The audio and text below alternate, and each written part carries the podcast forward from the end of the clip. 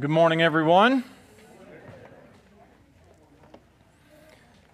The next uh, few Sundays, or counting this one, we're going to be talking about, or I guess I'm going to be the one that's talking about um, corporate worship, what it looks like, what it is, our involvement in it.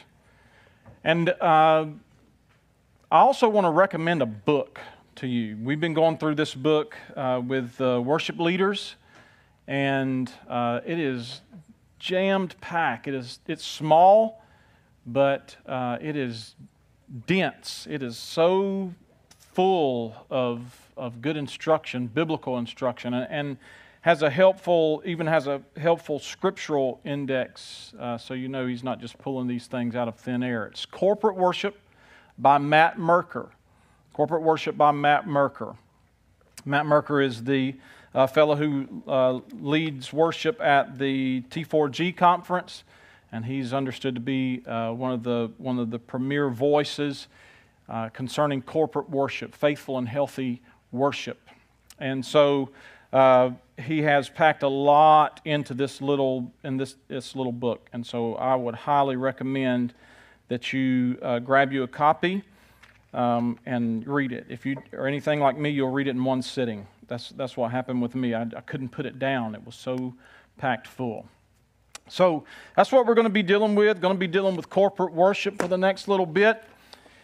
And uh, I don't want to insult anyone's intelligence here, but I do feel like it's, it's, it's necessary to uh, kind of state the obvious when we speak of uh, corporate worship. So, when we speak of corporate worship, we are speaking of just that corporate worship. We are not speaking of private or personal worship because that is something that's done, well, what? Privately, personally. I also want to go further and say I don't mean by corporate worship private worship done in a group or in proximity to other private or personal worshipers. Again, there is a place for private worship, namely privately and that place is not corporate worship. I know that for some of you that sounds insulting, and I promise I don't mean it that way. I just want it to be exceedingly clear what I mean by corporate worship because it does seem in a multitude of churches today unclear what we mean by corporate worship over against private or personal worship. Corporate worship is that worship we do corporately. Let me try to illustrate. Dale uh, t- uh, tells me of an event that I am interested in that I would like to see happen that takes place every so often at uh, Frankie's Place downtown. Pretty good place to eat. Uh, called, I, I'm assuming that this is what it's called, or at least this is what Dale calls it. It's called a silent rave. Folks get together at Frankie's and put their ear pods in and they listen to their favorite dance music and they go to town dancing to their own tunes. They're in proximity to other folks, perhaps even bumping into each other while they're busting a move. However, even though they are together, everyone is wrapped up in their own musical and dance experience. And may I say, dear ones, corporate worship is nothing akin to a silent rave. We do not come together simply so we can be in proximity to each other while we, have, while we all have our own private experiences. To imagine this is what we gather for is to utterly and completely miss the point of corporate worship. But I'm not going to be spending the next few Lord's days talking about what corporate worship is not. So let's go to Scripture to see if we can get a good understanding of what corporate worship is. And there are several passages that speak to corporate worship. As a, as a matter of fact, we touched many of them as we moved through uh, the book of Ephesians.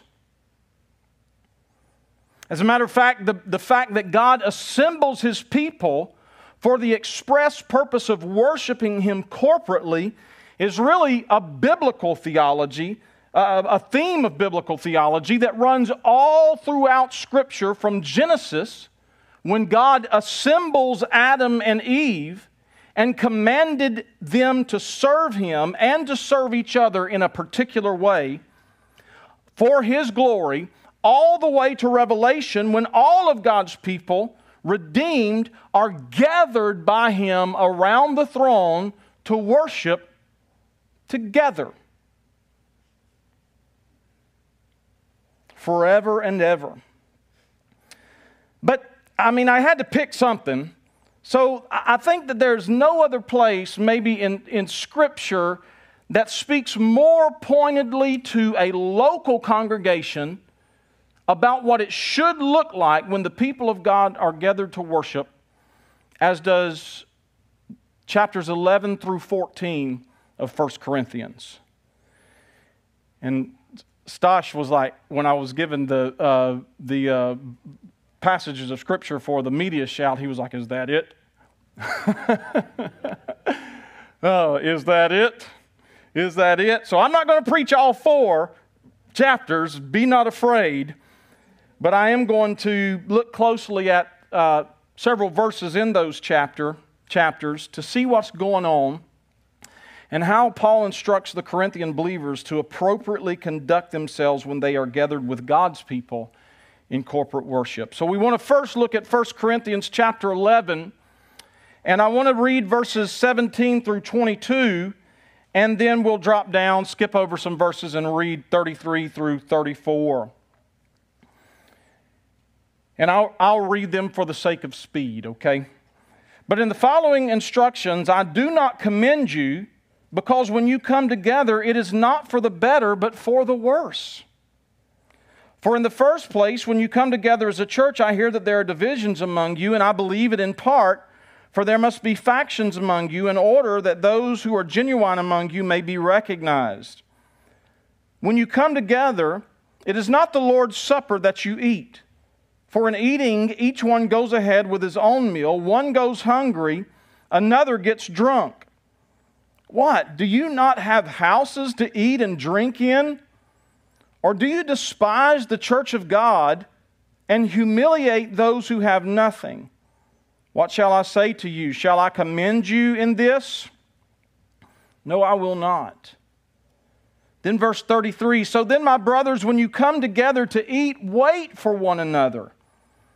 If anyone is hungry, let him eat at home, so that when you come together, it will not be for judgment. About the other things, I will give directions when I come. So, the first thing that I want to say about this passage of Scripture and about corporate worship is that corporate worship is about unity. Now, this passage obviously deals primarily with the Lord's Supper element of corporate worship, and we will understand uh, in the next little, in the next few Sundays, what that, what that means, an element of corporate worship. But it does deal primarily with the Lord's Supper element of corporate worship, but it speaks to a larger principle about corporate worship that I want to point out, and that is corporate worship is about togetherness or unity. Communion or the Lord's Supper was something the early church did often, and, and in many contexts, they did it every time they met. It, was also common for the Lord's Supper to be part of larger feasts known as love feasts. And so they would have feast, and then they would separate the bread and the wine, and they would commemorate the Lord's Supper as it spiritually nourished their souls as an ordinary means of grace. And, and this was not inconsistent with the institution of the Lord's Supper, which took place as a part of the Passover Seder meal in uh, the upper room with Jesus and his disciples. And he would have set, Christ would have set aside the bread as a part of the Seder meal and broke it apart and said, This is my body, broken for you. And he would have set apart the second cup of the Seder meal, which was the cup of wine. And he would have said, This is my blood that is shed for you. And so he is illustrating his broken body and shed blood in, with the bread and the wine in the context of a larger feast. And so that's why they were doing that kind of thing. And apparently in Corinth, like probably a lot of other churches uh, in that time, you had some wealthy folks and you had some poor folks, right?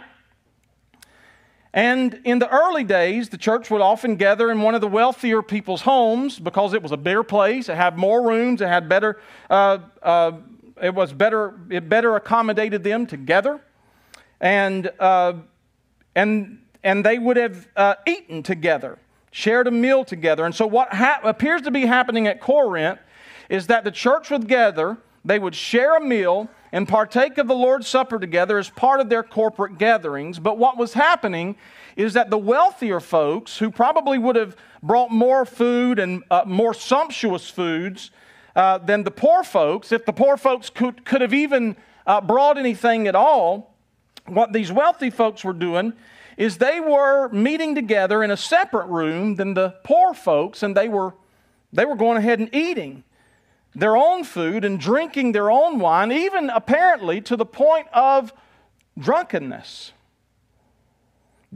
It's possible that the wealthier people may have been able to meet early because they wouldn't have had to work the long hours that the, the poor folks had to worship. And so when the poor folks arrived, there wouldn't be any food left for those who couldn't bring as much or couldn't bring anything at all. And Paul gives strong rebuke and warning for this because it was fueling the factions in the church at Corinth.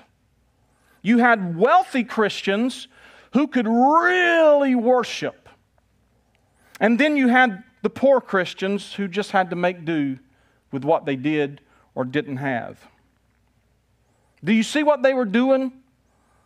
They were creating division by using an essential element of corporate worship for their own selfish purposes. I mean, I'm certain that when the rich people left, they felt ministered to.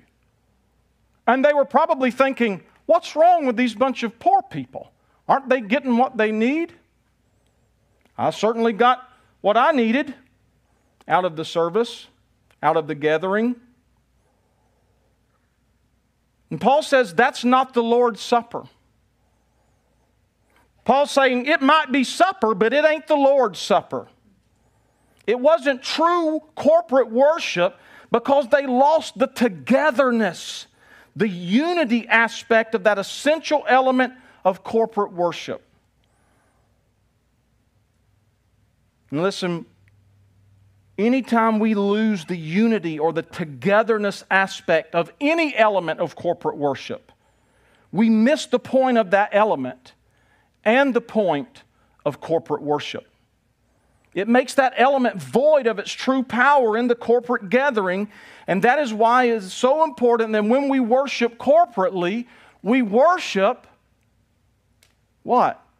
Corporately, together, unified, not selfishly in proximity to others like the Corinthians were doing. That's what verse 33 and 34 is about. It's a correction. So then, my brothers, when you come together to eat, wait for one another. If anyone is hungry, or if it's just about filling your belly, you can do that privately. You can do that at home. Paul's admonition was for them wait for one another, and that can even be translated share with one another. Paul says, if you're hungry, eat at home. He's saying that the corporate gathering is not about you fulfilling your needs. You can do that at home. If they came to eat, or to fill their bellies, they were missing the point. The point is sharing with one another. The corporate gathering is about being together, it's about sharing together. It's about breaking down all those social barriers, like rich and poor, like Jew and Gentile, that, that tend to divide folks, tended back then and still tend to divide folks now, and worshiping together in unity. If we make it something else, I'm not saying it's not worship, but I am saying it's not corporate worship. Let's look now to 1 Corinthians chapter 12, verses 4 through 7, and then we'll look over to 14 and read not the whole chapter. Now there are it's 1 through 12. Now there are varieties of gifts, but the same Spirit. And there are varieties of service, but the same Lord. And there are varieties of activities, but it's the same God who empowers them all in everyone. To each is given the manifestation of the Spirit for the common good. For, well, I'm at the end there. I could read on, but I better not. 1 Corinthians 14, 1 through 12. Pursue love and earnestly desire the spiritual gifts, especially that you may prophesy. For one who speaks in a tongue speaks not to men, but to God. For no one understands him, but he utters mysteries in the Spirit. On the other hand, the one who prophesies speaks to people for their upbuilding and encouragement and consolation. The one who speaks in a tongue builds up himself, but the one who prophesies builds up the church. Now, I want you all to speak in tongues, but even more to prophesy. The one who prophesies is greater than the one who speaks in tongues, unless someone interprets, so the church may be built up. Now, brothers, if I come to you speaking in tongues, how will I benefit you unless I bring you some revelation or knowledge or prophecy or teaching? If even lifeless instrument, instruments such as the flute or the harp do not give distinct notes, how will anyone know what is played? And if the bugle gives an indistinct sound, who will get ready for battle? So with yourselves, if with your tongue you utter speech that is not intelligible, how will anyone know what is said? for you will be speaking into the air. There, there are doubtless many different languages in the world, and none was, is without meaning. But if you do not know the meaning of the language, I will be a foreigner to the speaker, and the speaker a foreigner to me. So, with yourselves, since you are eager for manifestations of the Spirit, strive to excel in building up the church. Corporate worship is about unity, and corporate worship is about mutual edification. In chapter 12, Paul essentially positively lays out what spiritual gifts are, and this is not a comprehensive list of the gifts of the Spirit. I don't, I don't know that there is a comprehensive list in Scripture. But he lays out what the spiritual gifts are and the, pur- the purpose of those spiritual gifts. And there's much that can be said about spiritual gifts, but what, what is blatantly obvious is that their primary purpose is for the good of the church. And that's what verse 7 says. Paul goes on to illustrate his point with the analogy of a human body, showing that the whole body needs each of its members with all of their gifts and functions to operate in those functions so the body can operate normally, healthily, and fulfill the purpose of the whole body. He goes on to show that each member is important, no matter how small or uncomely that member may seem. The point is that each member of the body of Christ has been given particular giftedness to function in a certain way so the whole body can be healthy and functional.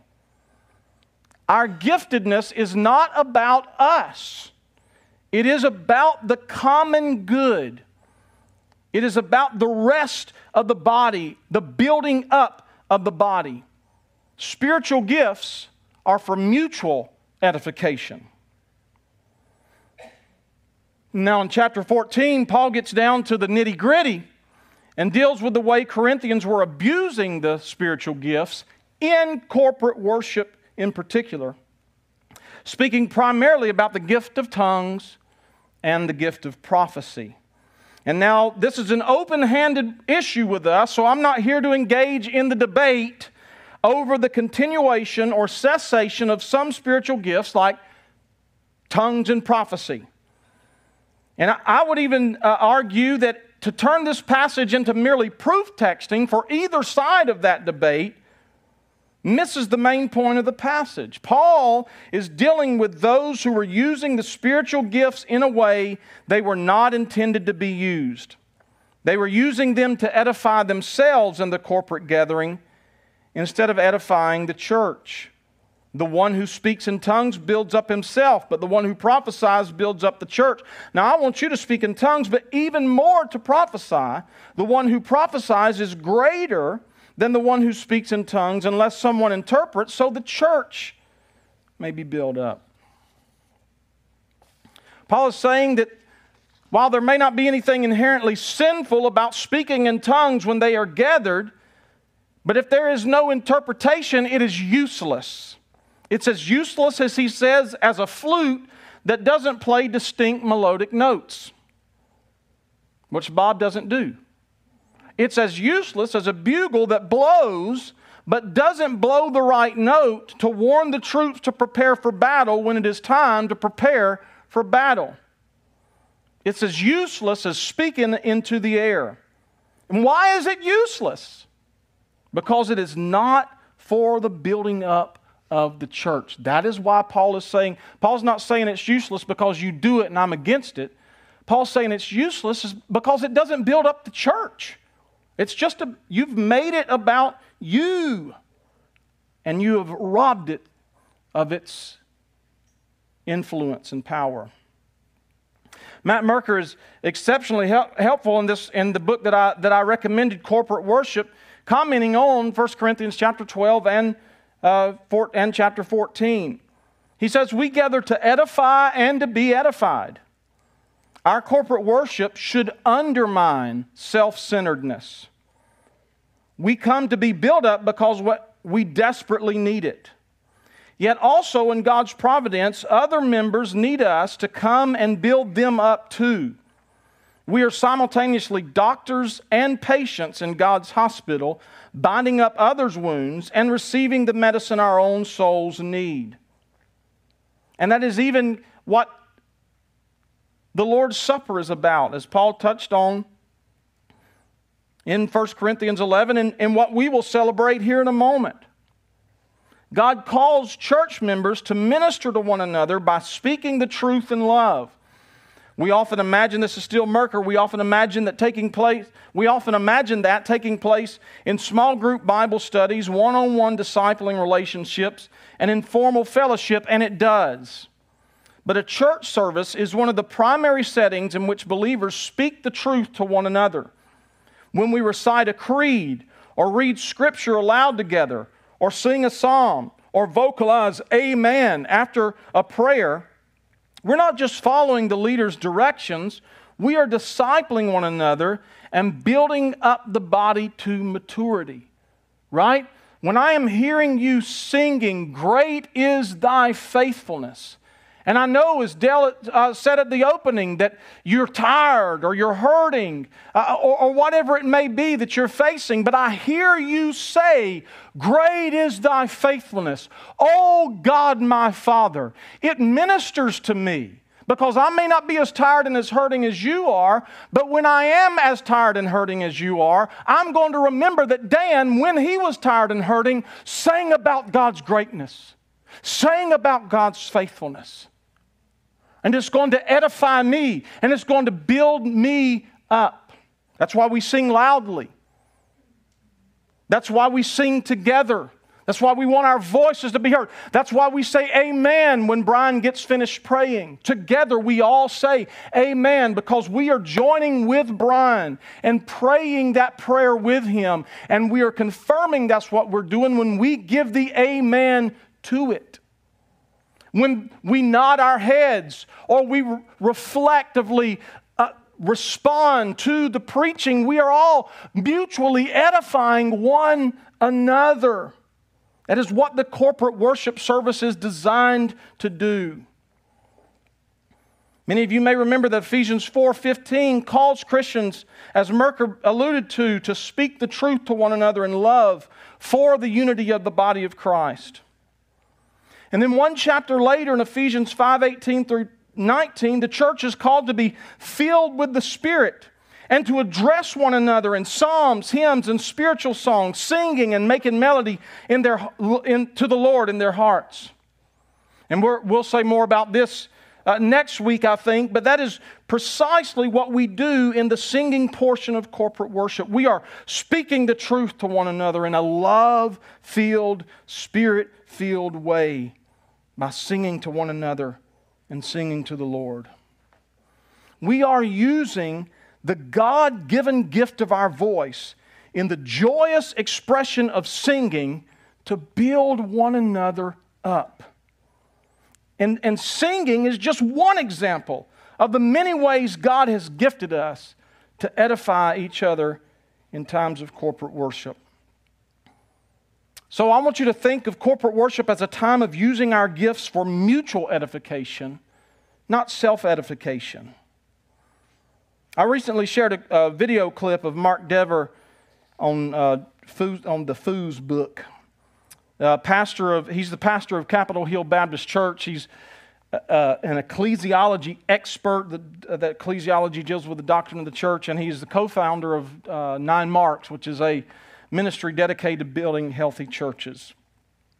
And in the video, he uses the analogy of being fed in the corporate worship and says that when we come to corporate worship, we need to stop trying to put the spoon in our mouths but we need to look for ways to put the spoon in someone else's mouth.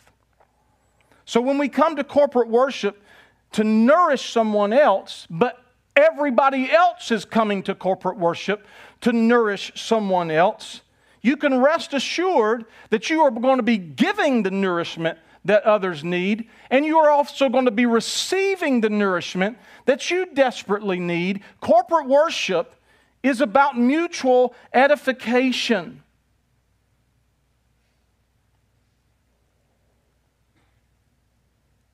When we come to our corporate gatherings, look for ways to use your spiritual giftedness to edify others and to edify the body as a whole. This is mutual edification. This is corporate worship. And finally, 1 Corinthians chapter 13.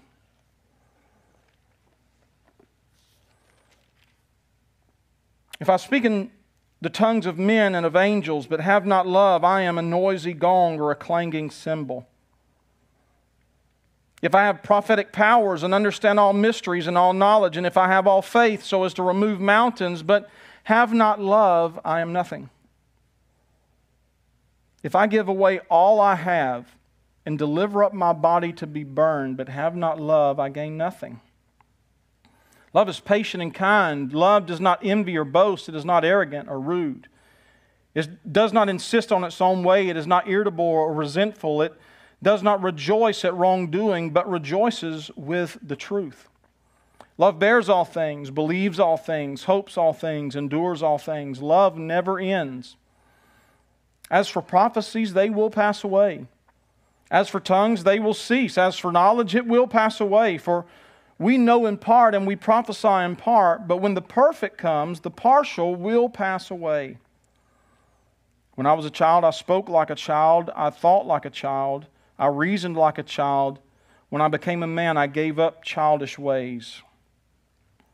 For now we see in a mirror dimly, but then face to face. Now in part, then I shall know fully, even as I have been fully known. So now faith, hope, and love abide, these three, but the greatest of these is love. 11, 12, and 14 finds 1 Corinthians 13 finds in 1 Corinthians 13 a linchpin. Love is the linchpin.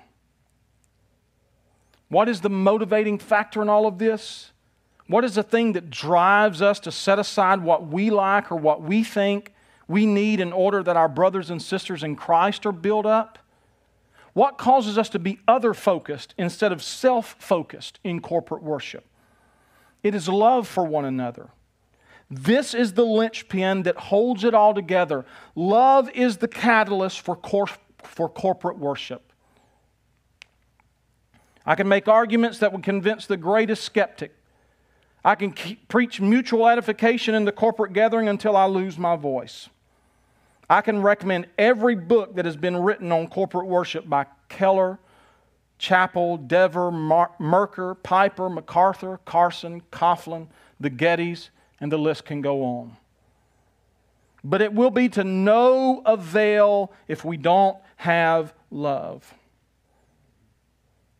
On the other hand, nothing will be more convincing that we will inevitably be built up when we begin to build one another up as when the love of God is ignited in our hearts by the Holy Spirit and we begin to seek the good of the body for the glory of God. May it be so in an ever deepening way at Church on the Way. Again, Merker is helpful here in his comments on 1 Corinthians 13 when he speaks of the superior gift of love in the corporate gathering. The greatest of these is love. 1 Corinthians 13 13. Should you take the Lord's Supper before the whole body has gathered? 1 Corinthians 11 21. No, because love is patient. 1 Corinthians 13 4. Should you look down on those with seemingly less important gifts? 1 Corinthians 12 21 through 25. No, because love does not envy or boast, 1 Corinthians 13 4. Should you ignore those who are suffering, 1 Corinthians 12 26? No, because love bears all things, hopes all things, 1 Corinthians 13 7. Should you take pride in speaking in tongues? No, because tongues will cease, but love never ends.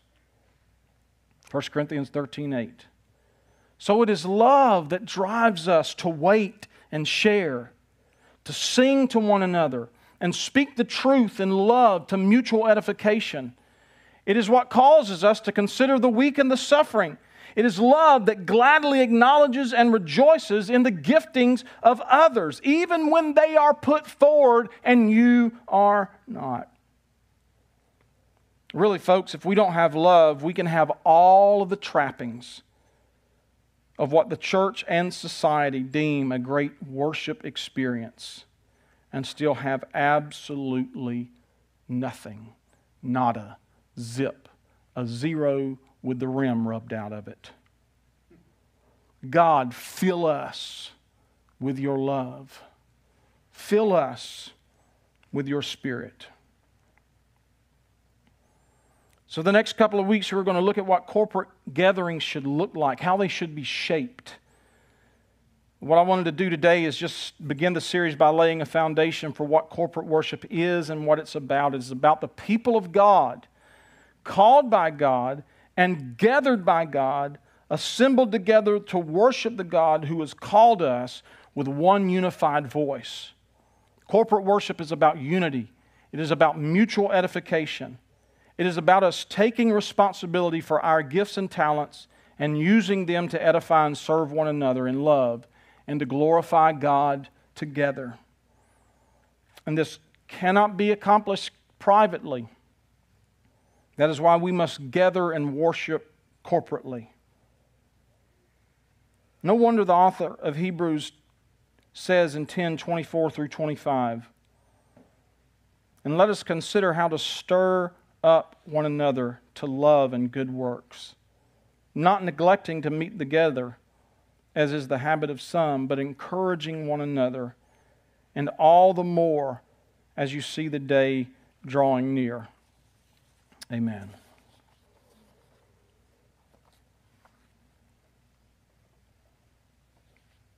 Divine Creator,